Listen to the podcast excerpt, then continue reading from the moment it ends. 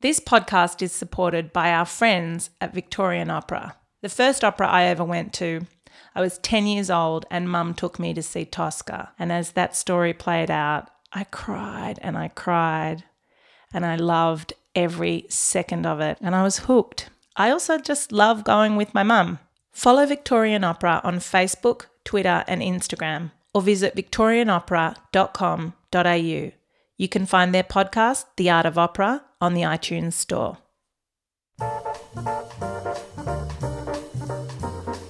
Hi, this is Barry, and you're listening to the second episode of Music with My Mum, a Dumbo Feather podcast mini-series. After our first recording, Mum and I went through the same logistical shit fight to find a time in both of our diaries where we could sit down, listen to music, and immerse in the good stuff. We got there. Ma?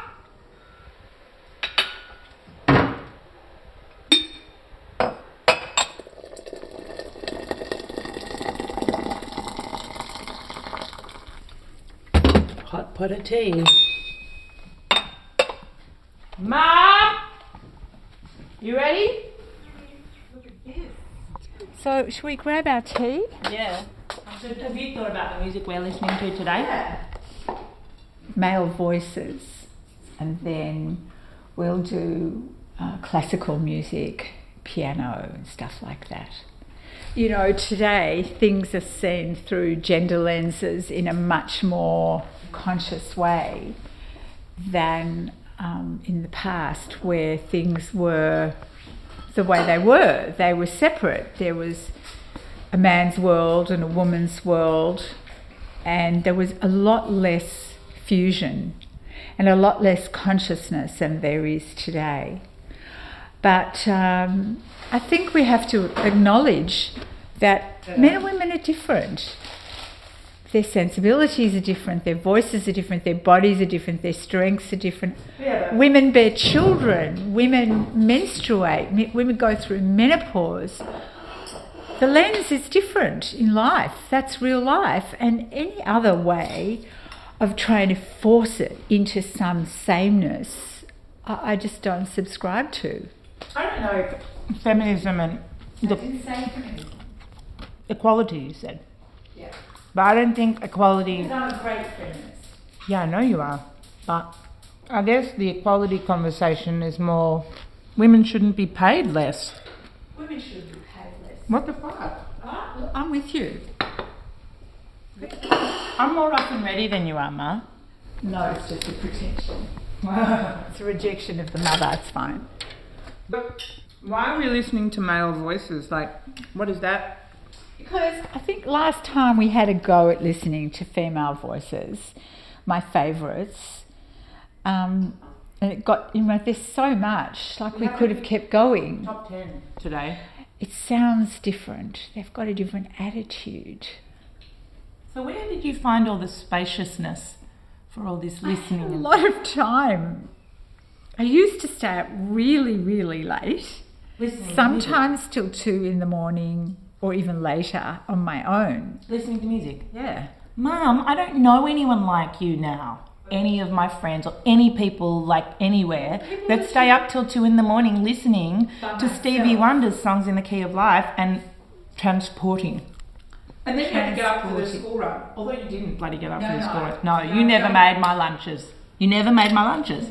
Where she gets this story from. You and your sister reinvent not my make- life. You did not make my lunches. Do you know Never. when I slept in? You know what? You made my lunches. When you did make my lunches, Do you know when I slept in? they were runny You eggs have to listen to and me. our cream cheese and sultanas. Who puts that in a sandwich? You and your sister have reinvented my life. There was a time in my middle 30s when you were little that I studied for exams a few times a year. And in those few times a year, which apparently you remember because it must have been a trauma, I didn't get up. I don't remember it as a trauma. I didn't. I didn't care. Good. So that was not my my that was not my whole life.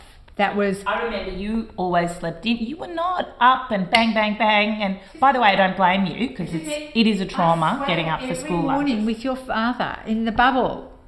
Every morning at seven.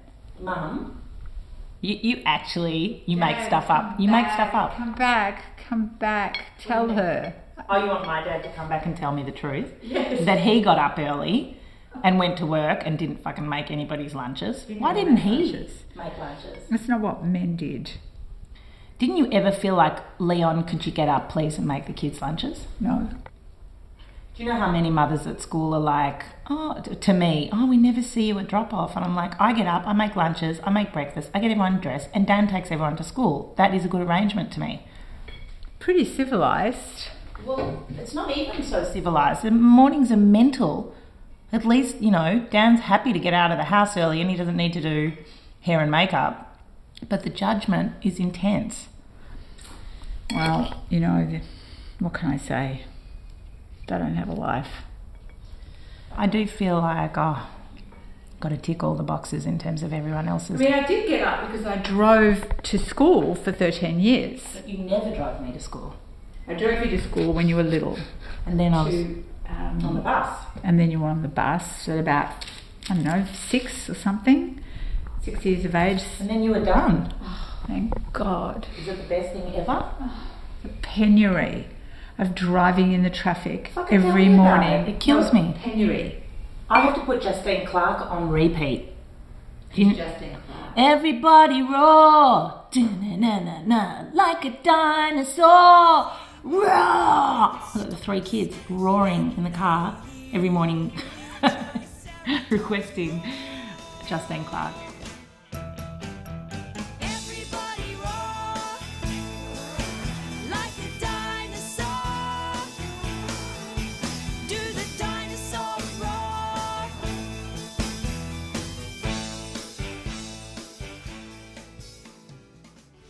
So we may not even go with voice because Mum, you're so rebellious.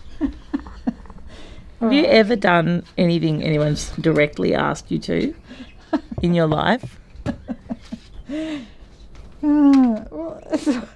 love all of this so much. All right, let's start with Nat King Cole. When I was a child, I don't want to limit you. Nat King Cole, and I saw him on television. He was so urbane. He actually reminded me of my father. He was very tall, incredibly handsome, and he always had a cigarette in his hand, which was very unfortunate. But he had this Yeah. voice. He's also was probably the most urbane, stylish man that ever lived, Nat King Cole. Oh. How is he like that? So now I have to find out. Oh, it'd be good if I turn this on. Ready? Ready. Okay. Seems so luxurious, doesn't it, to listen? I fall in love. It will be forever, He was glorious. or I'll never fall in love. Um, when Nat King Cole sang in the 50s and 60s, it was you know, post Second World War. And um, I think to a large extent the Western world was still in shock about what happened and was trying to kind of reconstruct parameters where uh, everything was tidied up.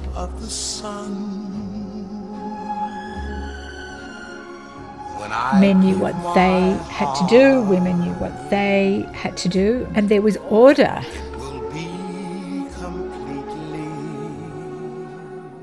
People sang about love, and Nat King Cole, I, I remember him on television. We didn't get TV till the Olympic Games came to Melbourne in 1956, so hmm. I was six. We didn't get a TV for a few years, but our neighbours had a TV, and we used to see him on variety shows coming from America. What did you do before people had TVs? We played in the garden. We just played for hours on the empty block of land next door, or we played hopscotch on the footpath in front of the house. We didn't have anything. We didn't have money. We didn't have things. I don't even remember us having toys. But in 1963, the Beatles came to Melbourne.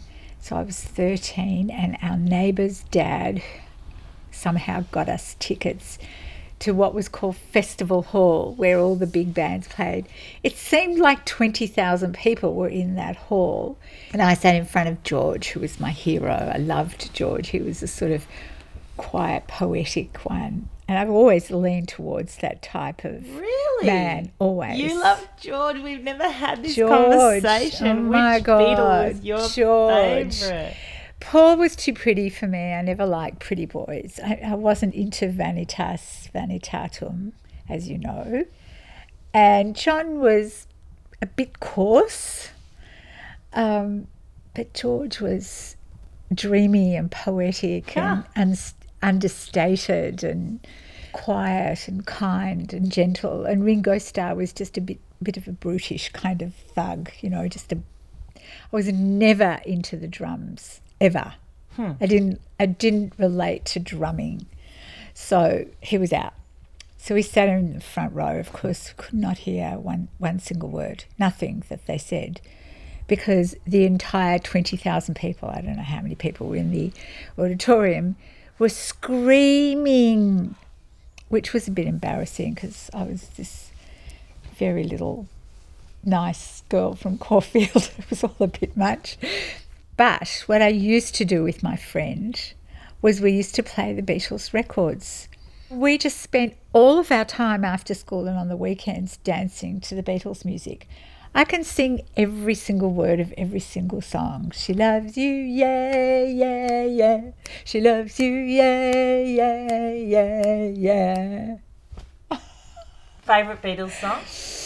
Oh, I liked it. I mean, I loved all those early songs, but when they kind of started tripping and going off into their hippie times, the Magical Mystery Tour, and they started devolving and evolving into kind of higher spiritual planes with the Maharishi Mahesh Yogi. And their music was, God knows what they took when they wrote that music. All of them, they were really, really, really magical.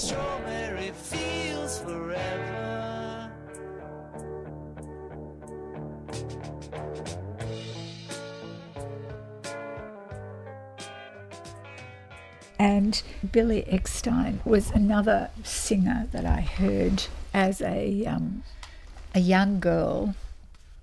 I heard him on the radio and I couldn't believe his voice. My fool. Let me let me play something for you. Weird cover. There's a somebody I'm longing to see. Wow.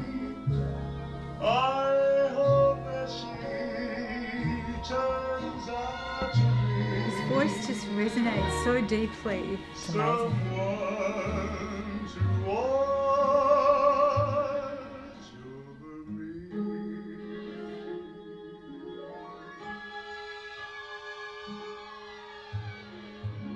what they write about on the cover here, the multimedia exposure that, that both Crosby and Sinatra soon enjoyed was beyond his reach, while the purely oral media was soon to be subverted by sub musical inanity geared to 12 year olds.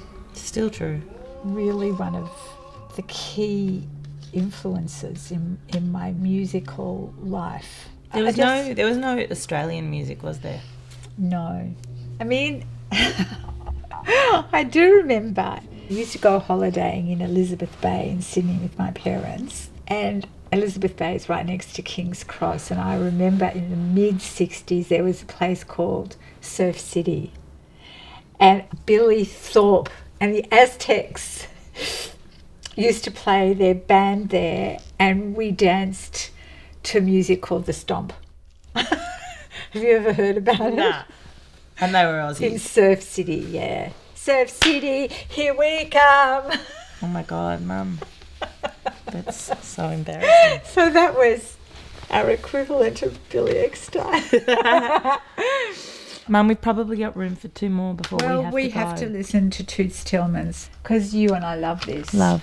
Love, love, love, love. Let's just put on Toots Till.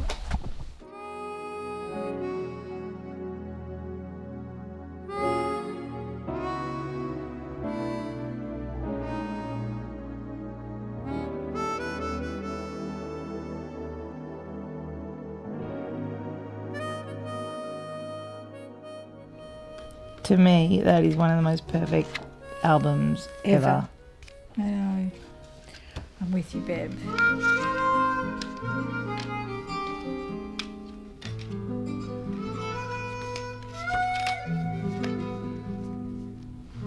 Oh wow. What? 1992, is that possible? It must have been the years that we were we were home together. I was 12, 13.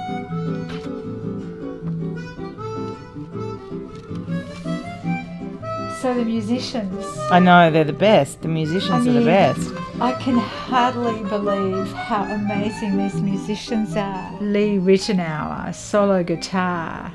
Mark Isham, trumpet. Dave Grusin, piano.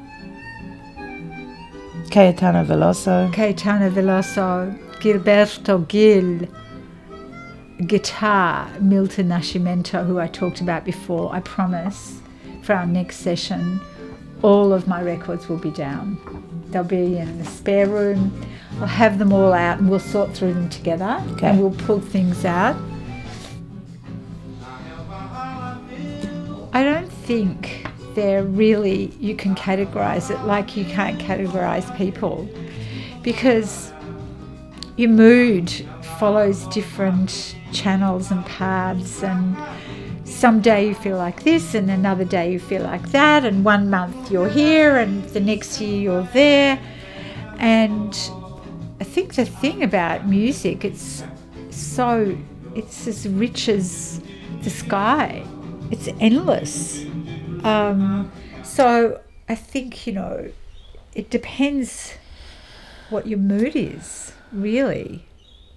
Because i'm mad about opera. Completely mad. Favorite opera? Oh my god. Depends on you know what kind of mood, but if you were to ask me, I'm in a different stage in my life, but it's got to be Tristan and Isolde. Ooh. Heavy going. You are hardcore, Mum. Hardcore Wagner. Shit, man. That's serious. Serious. Love, you know, the impossible love. That's so not you. That's what's funny about Oh, it. it's so me. No, it's not. It isn't. It isn't. that? Because in your normal life, you're a sort of, you know, grounded homebody. You know, your ducks in a row and things to be peaceful. my ducks are in a row because I'm really that other person. On the inside, you're Tristan and Isolde. I'm just messy. I don't look messy, but I'm messy. the reason I have my ducks in a row is because I'm so messy. I'm messy You and don't- don't have my ducks in a row. Yeah, well, you know, that's also rebellion from the mother. well, it may not be. what was your mother like? Did she have about the ducks in a row? Um, yeah, the ducks were in a row. That's where I learnt my ducks in a row, I Part. suppose. Yeah. Yeah, but I don't think she had the other stuff. But it was a very Anglo prescribed. upbringing in Yeah. many ways. Was it very Jewish? Yeah, in a very deep way. Very deep way. very Australian Anglo. very Australian, Anglo, Anglo. I mean, you know, my family's been here for a very, very long time 120 years. So I know how to make um, lamingtons. You know that. I can make them blindfolded. You know that. Why don't you make me lamingtons? There's lots of mythology, not a lot of product. Yeah, well, I don't make it anymore. My sister and I used to make seven fruit cakes each for Christmas time. You were the Fruitcakes. you were the Christmas puddings. angel on the top of the Christmas tree. I was the fairy on the Christmas tree when I was five at Shelford Girls Grammar School. I can sing all the hymns, Oh Come All You Faithful. Oh come, Oh, ye faithful, something and triumphant, oh come, all ye faithful to Bethlehem. So At which point, my father said, Oh, you're the only Jewish girl in the class, and you are the fairy on the Christmas tree. I think I need to do something about that.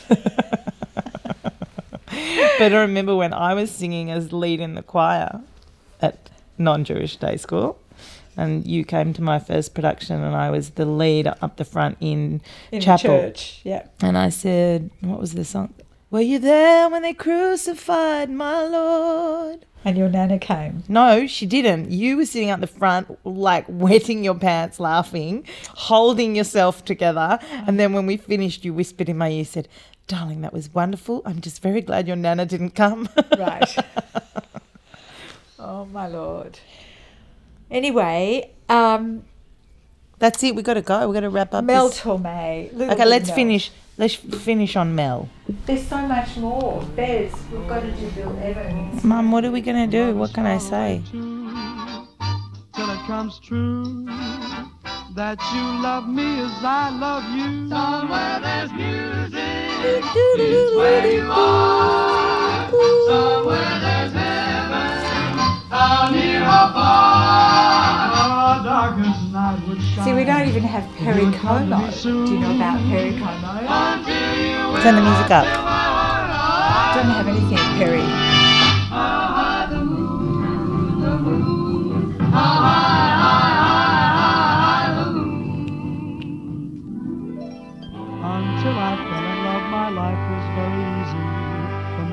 just made it moonlight, the breeze just made it breezy.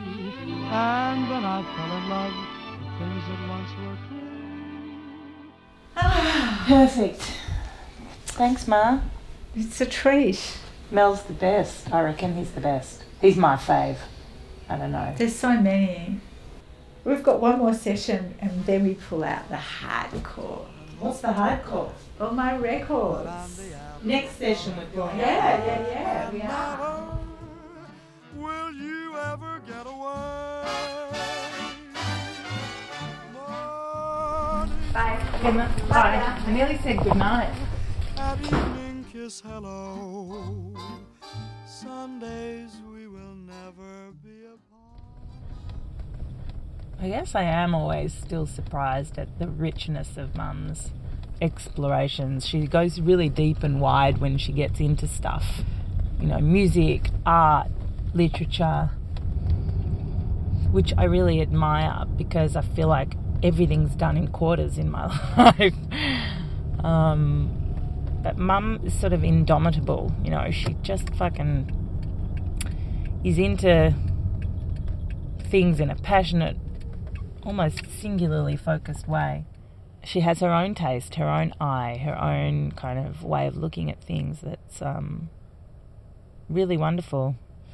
I love listening to all of that. Like sitting there today and listening to the music loud, that was growing up. I remember it was on, it was loud. You came home from school, music would be on loud, mum would be pottering around, so yeah, it reminded me of growing up. But I, do feel like after Dad died, when Mum was 42 and I was 14, and my brother and sister had already left the house, there was a lot of silence. It was very quiet a lot of the time. Shockingly so. You know, mayhem and madness and song, and then silence and empty house. So yeah, those transitions were striking.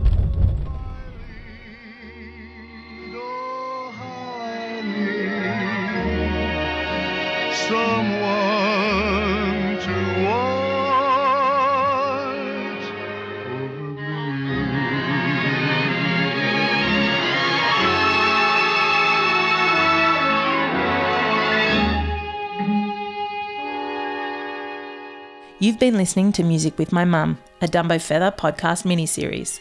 This podcast was produced for Dumbo Feather by the amazing team of Kate Montague, Beck Fari, and Michael Bryden.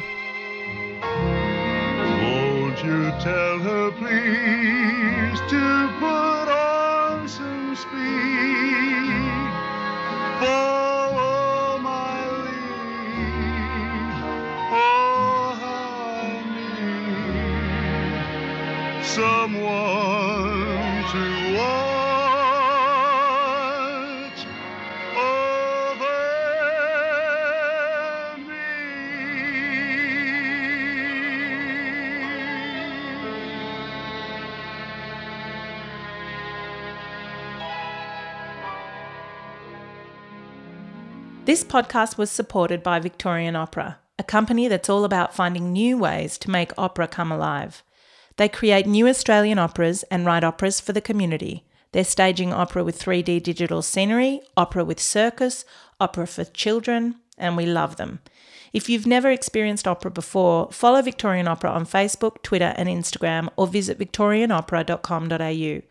You can find their podcast, The Art of Opera, on the iTunes Store.